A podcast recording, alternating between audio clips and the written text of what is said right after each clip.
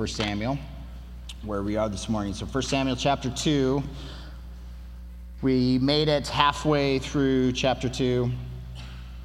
Didn't get all the way through because I'm long winded as usual, but that's okay. So, in context of where we are, just remember um, I titled this Honored Sons. So, Elkanah and Hannah They've had specific behavior that's been demonstrated, specific prayers. We sat in Hannah's kingdom melody last week as she is praising the Lord for her son and in that relationship that she has with God. So, the, this couple honored their son Samuel in the Lord in a very specific way.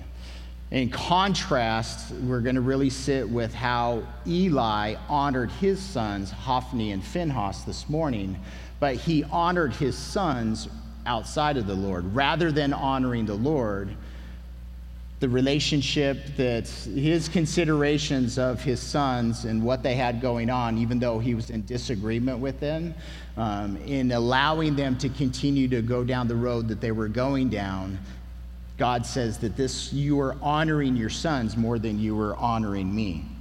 So, where we're going to pick this up is in verse 27. And again, this, these first few chapters, there is a repetitious contrast between Hophni and Phinehas as Eli's son and, uh, and Samuel and all of Samuel's context. So here in verse 27, there is this man of God. He is unnamed, a man of God. In the Old Testament context, this is a prophet. Very few prophets prior to this time in the Old Testament. Moses was defined as a prophet, Abraham was defined as a prophet, but this, this office, this function, this role in the culture and in the children of Israel, we really see its foundation here in Samuel's life as it carries forward um, through the rest of the Old Testament and even into the New Testament. But here, this man of God, again, sit in this context. Here's a guy, just finished breakfast with his wife and his kids. And well, babe, I gotta, I gotta go tell Eli that God's gonna kill him.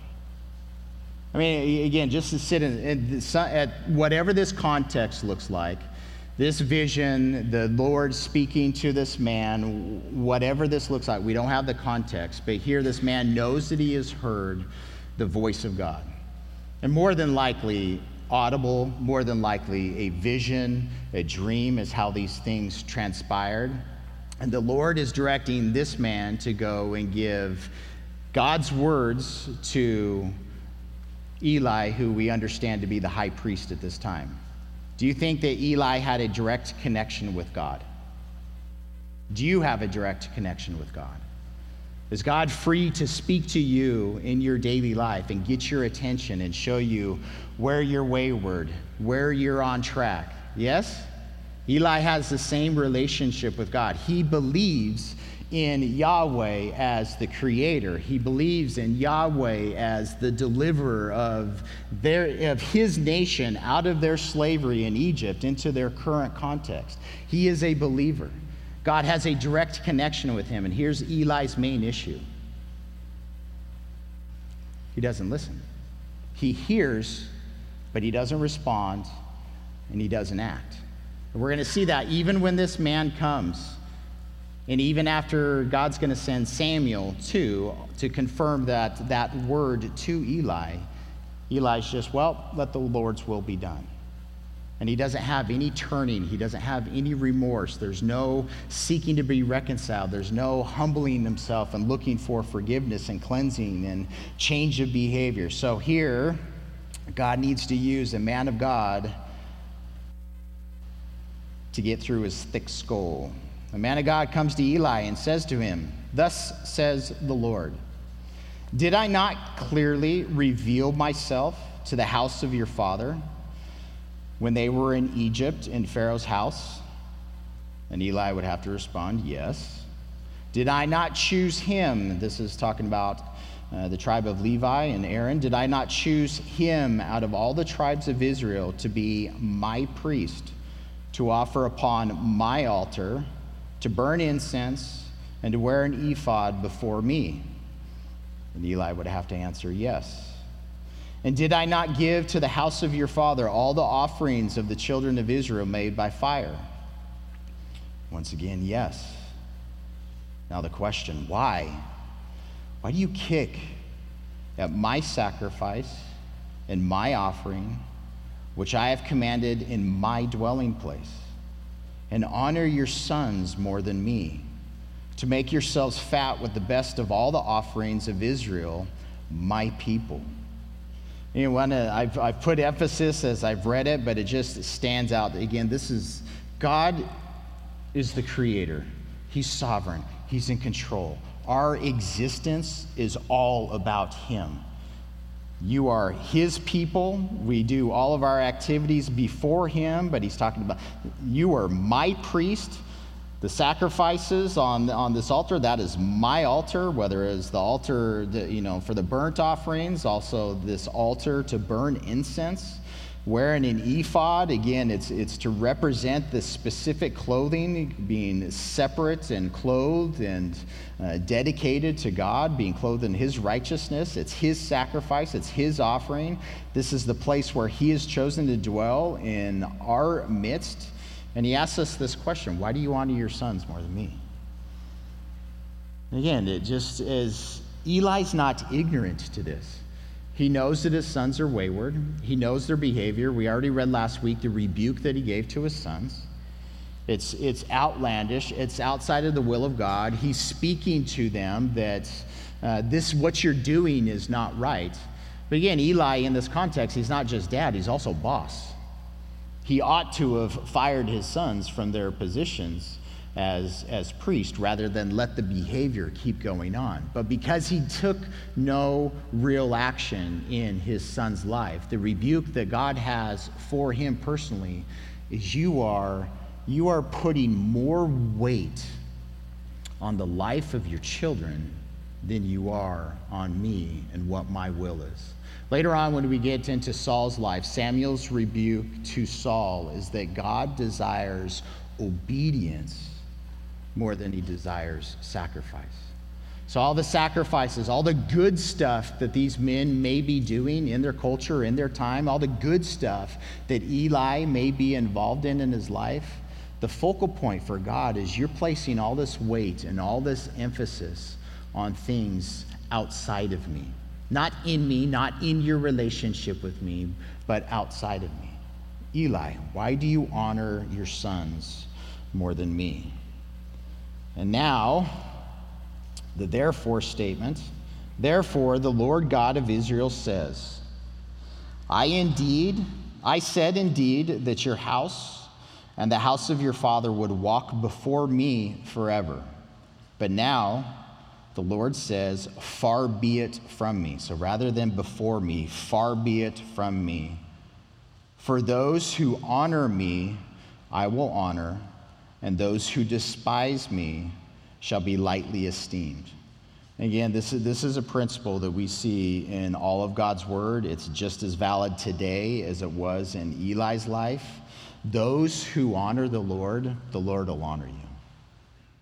And again, this, is, this isn't that your life is going to be easy, but if you make the conscious daily choice to honor God, to put weight on who He is, His word, His will, His desires, His plans. As you are navigating your daily life, God says, I will honor you.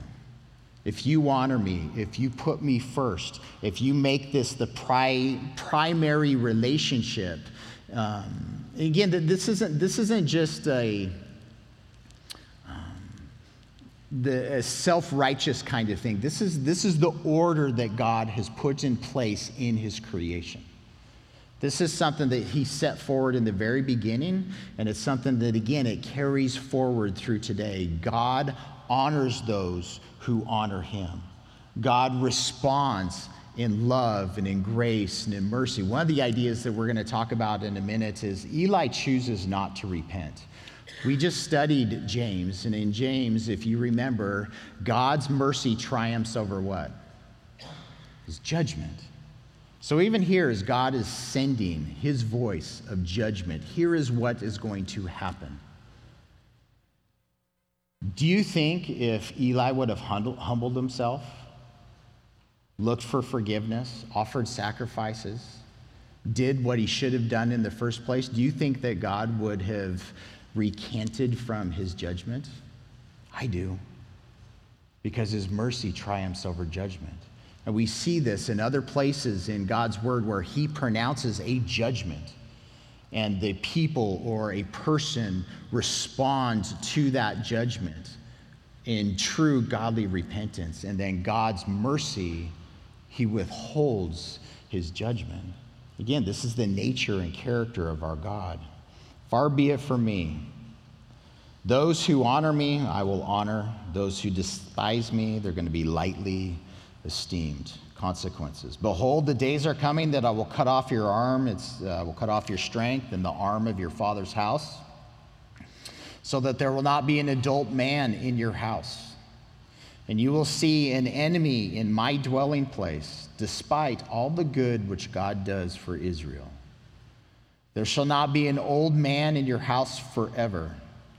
But any of your men whom I do not cut off from my altar, shall consume your eyes and grieve your heart. And all the descendants of your house shall die in the flower of their age. Now, this shall be a sign to you that will come upon your two sons, on Hophni and Phinehas. In one day they shall die, both of them. Then I will raise up for myself a faithful priest who will do according to what is in my heart and in my mind. I will build him a sure house, and he shall walk before my anointed forever. And it shall come to pass that everyone who is left in your house will come and bow down to him for a piece of silver and a morsel of bread, and say, Please put me in one of the priestly positions that I may eat a piece of bread. So, again, this is a, if, if you were in Eli's context, what would you be saying and what would you be doing? We don't have his response recorded. And again, the assumption is that Samuel is the author of this, of these first chapters of Samuel before he passes away. So, Samuel, as a first person witness to Eli's response to this man of God who comes, and subsequently to, um, to what God reveals to Samuel that we're going to read in a minute, we have no recording of what he does. And the assumption is, is he doesn't do anything. He receives it. He's an old man. He's already lived his life. God's not judging him. You know, he's not going to die. His sons are going to die. Oh, those boys are rotten anyways. They need to die. I mean, what's, what's his attitude? It's, it's fascinating to me how easy we can hear something out of God's word, we can be confronted or rebuked or just shown something about our life, about what we're doing, about what we're saying, about what's going on, and feel a little bit of remorse, feel a little bit of guilt, and yeah, yeah, I shouldn't do that, and yeah, I should do this, and there be absolutely zero change in our life. And again, the change that comes, it is always an act of God through the power of His Holy Spirit in our lives.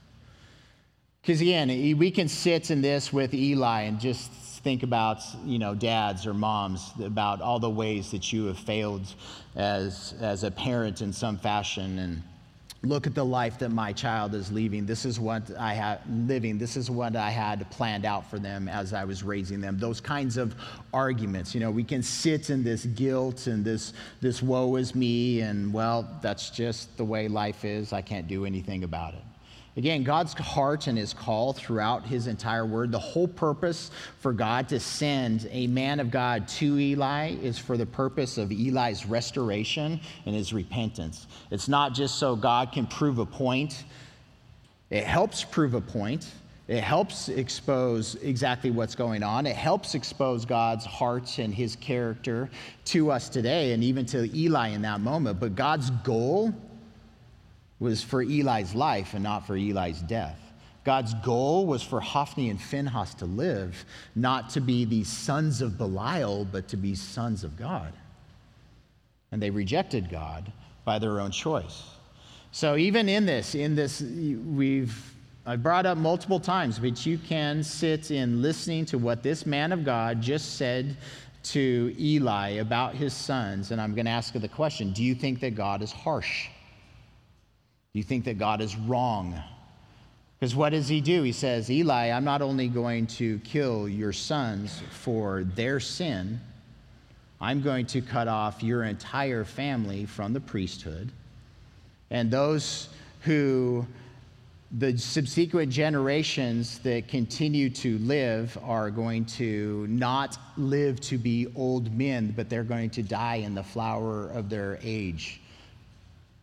Middle aged guys, not even middle aged, they're going to die young. Do you think God is just and do you think God is right to say such a thing? And why does he say such a thing? We just said, Corey was sharing the gospel on there. He's talking about the Ten Commandments in the Ten Commandments, there's a very specific, out of God's mouth, I will visit the iniquity of the father to the third and the fourth generation. When God reveals himself to Moses, when Moses is crying out to, that he wants to see God's glory, and God reveals himself and he declares his character, this same idea that he is going to visit the iniquity of the fathers upon the children to the third and fourth generation. And then you should say, well, wait a minute, didn't you just say last week that we should not say that, uh, that the sin, that children suffer for the, or God punishes the kids for the sins of the father? So that's in Ezekiel 18, where this is a proverb in the culture, and God tells them to stop saying it because every man and every woman is responsible to God for their own life. For the good and the bad, you are responsible for you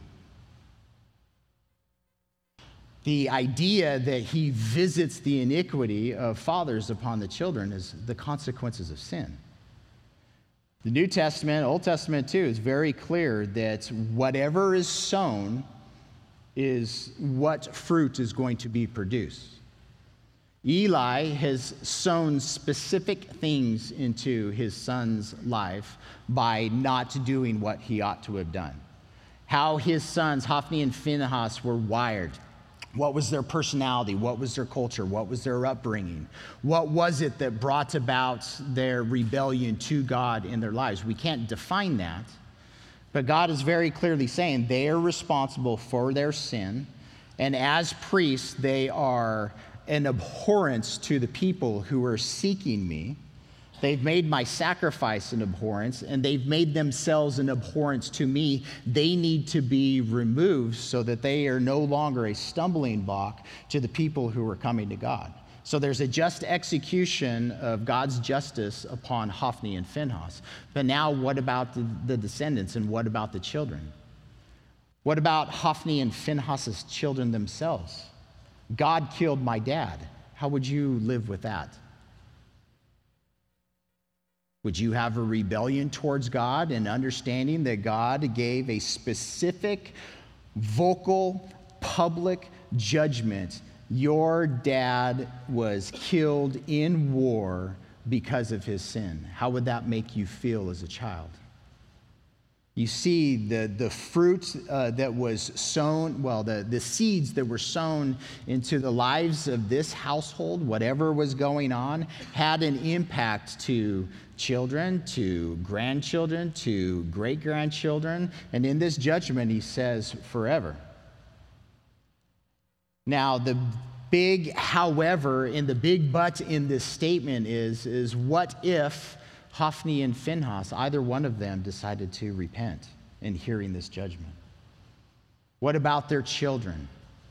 What if they heard that re- warning and saw that rebuke and saw that judgment and chose, rather than being rebellion to God, turning to God, seeking Him for life, seeking Him for forgiveness? Would God withhold this judgment that He just pronounced? Absolutely. Every single, every single one of us, we are condemned to death, which death is a separation. So we are condemned to being separated from our Creator for all eternity everyone. And then he says, Whoever, whosoever wills. If you want life, if you want to be cleansed, if you want to remain in my presence, I've given you the way through the sacrifice of my son. Come to me. And it's, it's valid for everybody as long as there's still breath in the lungs. That call to come is a valid call of repentance for every single human being. And not only, not only is God constantly seeking to rid us individually and culturally of things that only lead to death. He is constantly bringing about his life, bringing about his fruit. So, even in this promise, I will raise up for myself a faithful priest. Whereas we continue in this, in this narrative of the Old Testament, that's going to be fulfilled in Zadok. For those of you who know the story of Ezra, Ezra is a descendant of Zadok, and ultimately it's a, it's a promise in regards to Jesus as the faithful high priest. But again, God's heart, God's mind, that's what his focus is. Now, chapter 3, the contrast is Samuel's call here. And this is awesome. The boy Samuel ministered to the Lord before Eli. So again, Eli couldn't be all bad. Didn't do too well with his two sons. Who knows how many other children he had? But he seems to be doing right in his influence upon Samuel. The boy Samuel ministered to the Lord before Eli. The word of the Lord was rare in those days, it was scarce, and there was no widespread revelation. Now, again, just uh, consider the culture. They don't have uh, the Bible in a book form like we do. The Torah would have been in scroll form. It would not have been a common thing for people to have available to read on an everyday basis.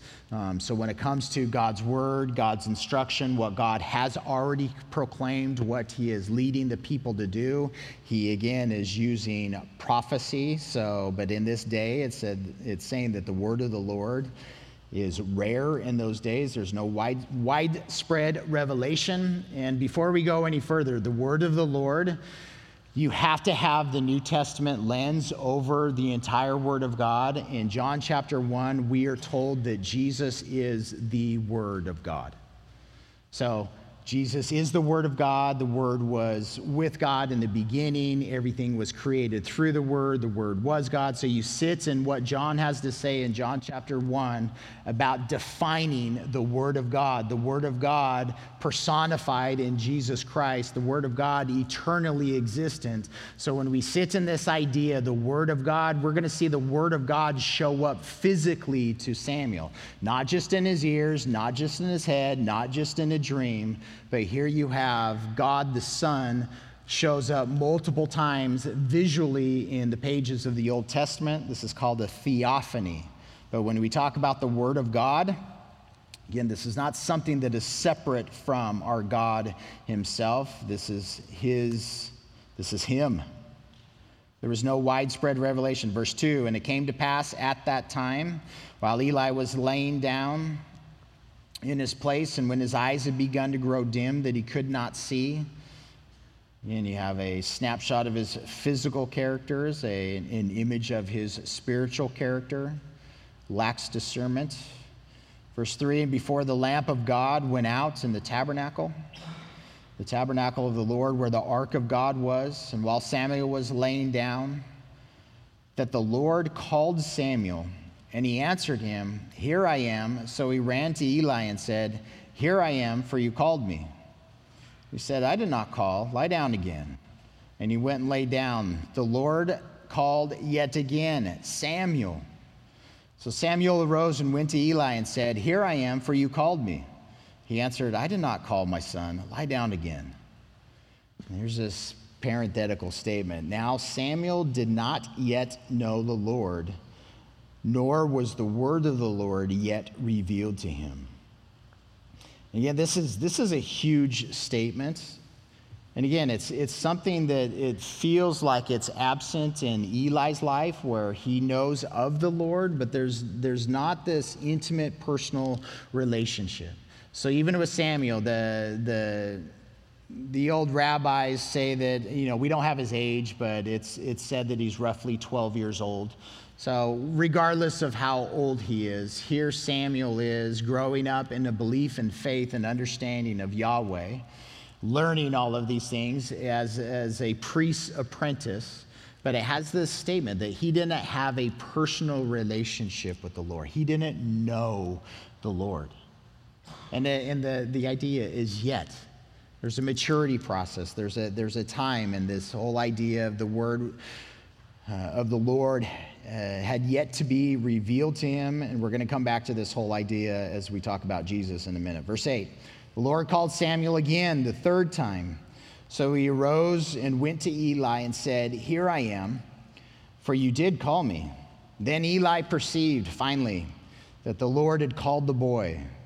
Therefore Eli said to Samuel, Go lie down, and it shall be if he calls you that you must say, Speak, Lord, for your servant hears. So Samuel went and lay down in his place. Now the Lord came and stood and called as at other times. So again, this, there's, this isn't just a, a vision, a dream, something that he's hearing in his head. Here is Yahweh manifesting himself to Samuel and calls him Samuel, Samuel. This, this double name calling. This happens eight times in the Word. Abraham, Abraham, Jacob, Jacob, Moses, Moses, Samuel, Samuel, Simon, Simon, Martha, Martha, Saul, Saul. Every single one of those occasions has a very specific context in God revealing himself and calling these individuals to himself to be sent on his behalf. The eighth time that it's said, it's both in the New Testament and the Old Testament. And this is as the Son of God is on the cross saying, My God, my God. Powerful communication to the call that is occurring. And Samuel answers, Speak, for your servant hears.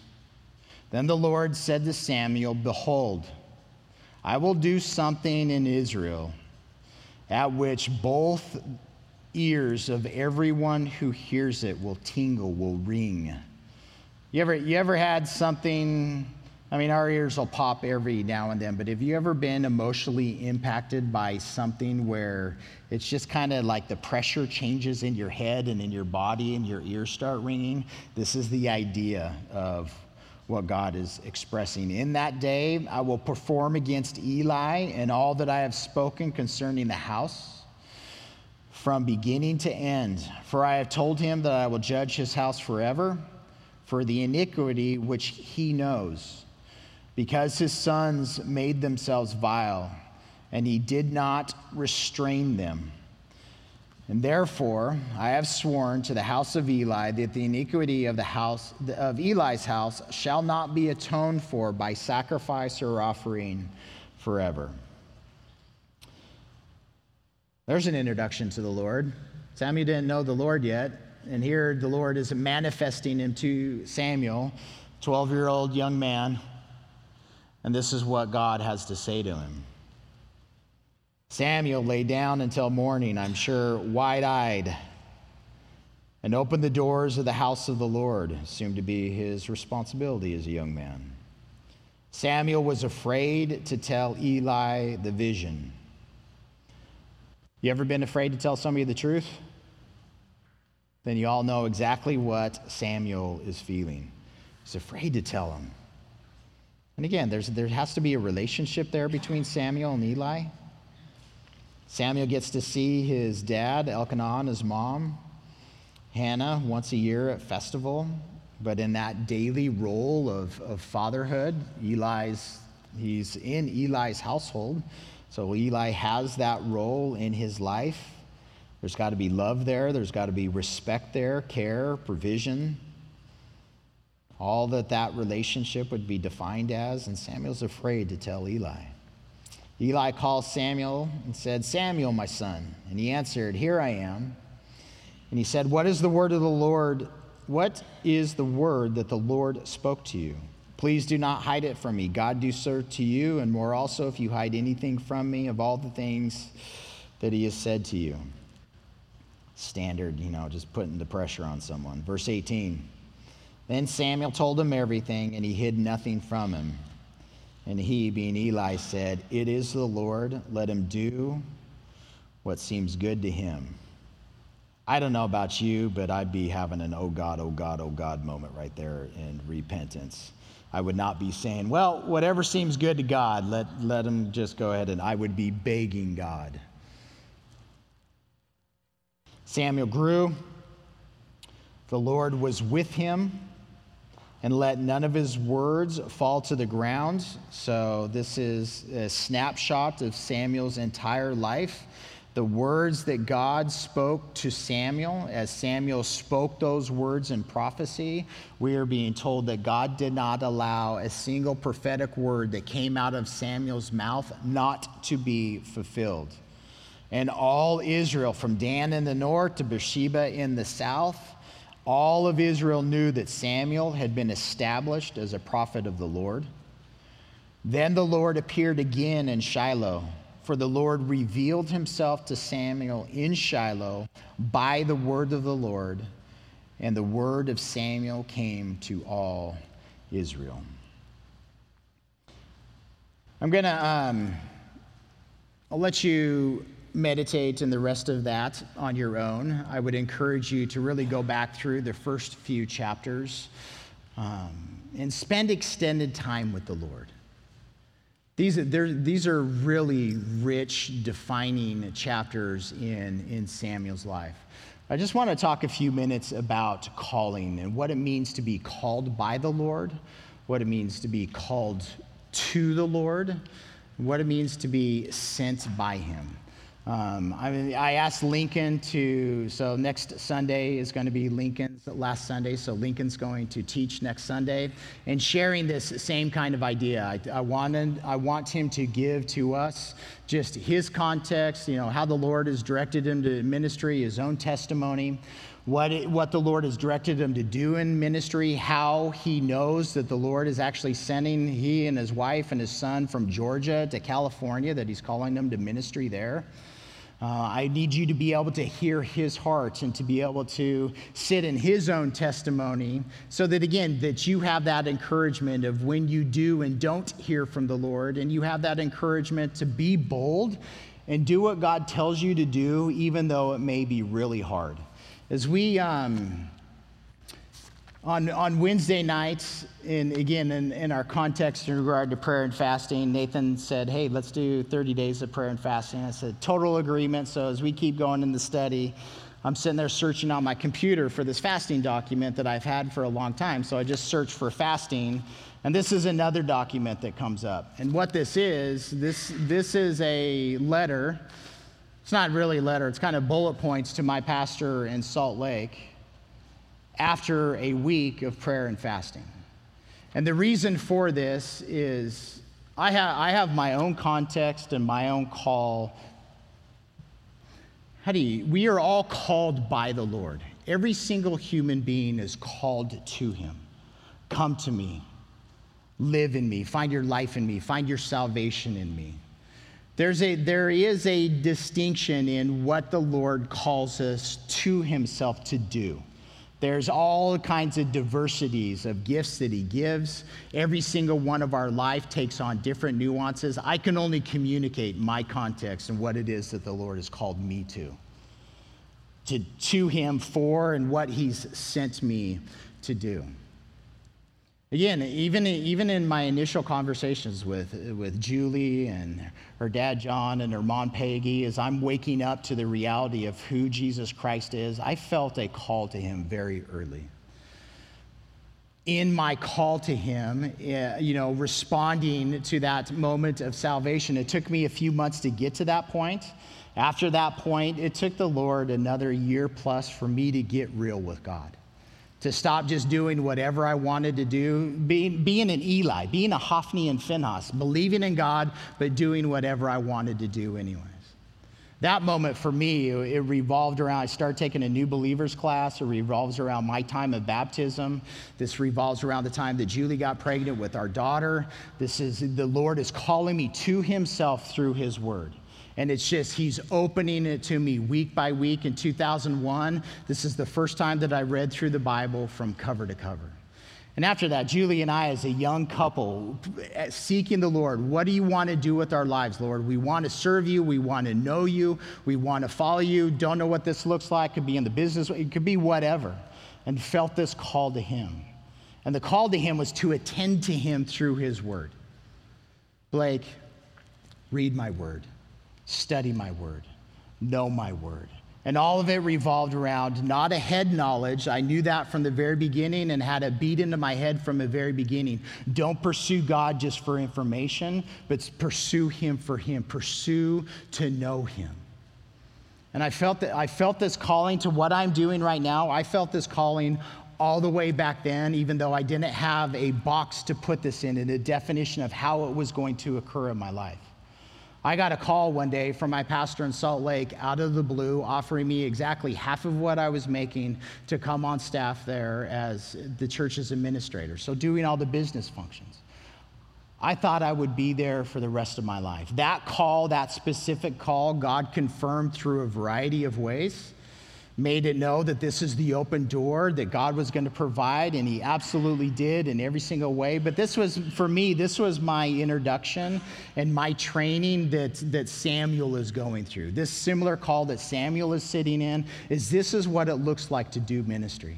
This is what it looks like to serve God. This is what it looks like to be faithful to Jesus Christ. This is what it looks like to love people. And there, I thought that that was going to be for the rest of my life until somebody told my wife three times, I think you and Blake should go plant a Calvary in Oslo, Norway. You got to be, what? I mean, eh, but again, this, this, there, was, there was a repetition about it.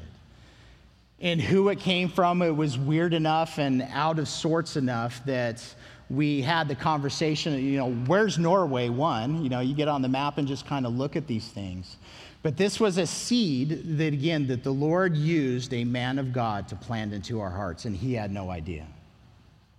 And this is something that God began to water in my heart, in Julie's heart, for months. talking to Lincoln, these words came out of Lincoln's mouth this week. If he doesn't go to California, he'd be in sin. I, that, that exact line is written in this document. If I don't follow God and what He is directing me to do, even though I don't know what the end is, I would be in disobedience and rebellion to my God. And this is, this is the purpose of this document I've written in here. I was afraid to tell my pastor what God was calling me to do because of the cost to him, because I loved him. And I love him. And we have a great relationship today. This had a cost to my family. As we are thinking God is taking us halfway around the world, I'm leaving my wonderful mom and dad. I'm leaving my wonderful father and mother in law. We're leaving private Christian school for my kids, leaving ministry that's there in Salt Lake to do something that is absolutely outlandish outside of it is what God called me to do. This is a document. So, my pastor and his love for me is Blake, I want you to give me 20 reasons why you want to leave. So, I turned off pastors, devotions, radio. I turned everything off. Conversations with my wife, specifically about this, conversations with everybody else. I sat down with the Holy Spirit and I sat down with the Word of God and I said, God, speak. Because in my pastor's love for me, he's trying to keep me from what he perceives to be blowing my life apart. Right? Blake, you better be sure that this is the Lord and this isn't you. And again, sitting down with the Lord for a week and reading through this, I shared this document with my sons for them to read. Eli is feeling a direct call to pastoral ministry. He needs to know what, is, what it is to hear God's voice, not to hear mommy and daddy's voice not to hear the pastor's voice, not to hear your friend's voice or the culture's voice. What is it to hear God's call to Him? What is it? What is it? How do you know that you know that you know that you are hearing God's voice? Like this man of God that needed to go to Eli, how did this man know that this is what God is telling? That this is the word that God has to speak to Eli? Because if he's wrong, that's a big miss if this man of God was wrong. If I was wrong, in the Lord sending us out of Salt Lake. And even in this, I've, I have multiple times written down. I don't know if it's Norway or not. I don't know where God is sending us to. All I know is that He's sending us. And again, to watch God fulfill His promises and bringing us here, and watching the ministry that He placed into our hands, the service to Him, the service to you. I, I can't convey how much joy how much security.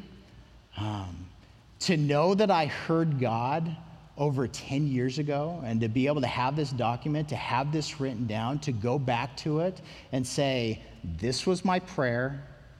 This is what I read in the Word of God. This is how the Holy Spirit was capturing my attention. To be a decade down the road and to say, I was right.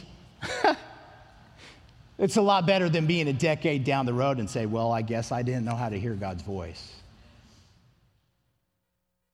The cost to follow God in his call is great.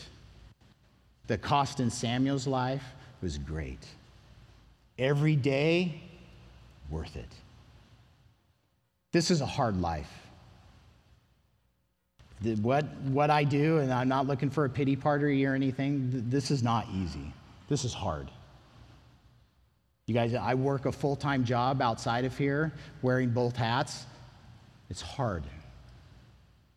I don't have a single regret in any moment, day in and day out. I have zero complaining whether it's fixing a toilet, whether it's being on a lawnmower, whether it's studying the Word of God, whether it's having a conversation with you, whatever it looks like, this is an awesome life.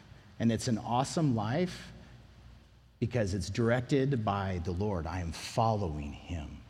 And the encouragement of even sharing any of this at all with you, the encouragement of having Lincoln do this exact same thing next week with his life, don't be afraid to follow God. When he speaks to you, speak, Lord. Your servant hears. God, help me to be obedient. Amen. Worship team, come on up. Heavenly Father, we love you tremendously and we give you thanks on this day, Lord.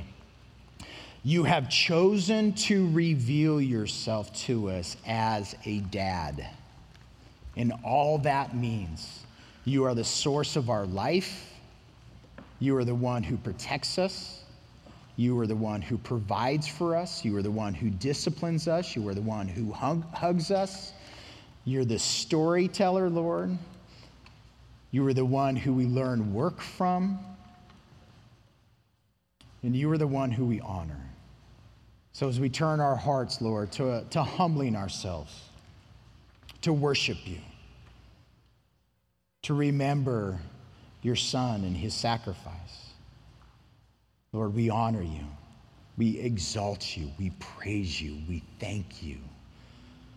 We find our joy in you, our strength, our purpose, our hope. And I'm so glad, Lord, that my, my context isn't just it's a singular context. You do this in all of our lives.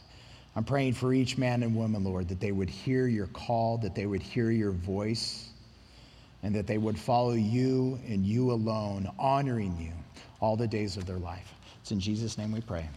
Amen.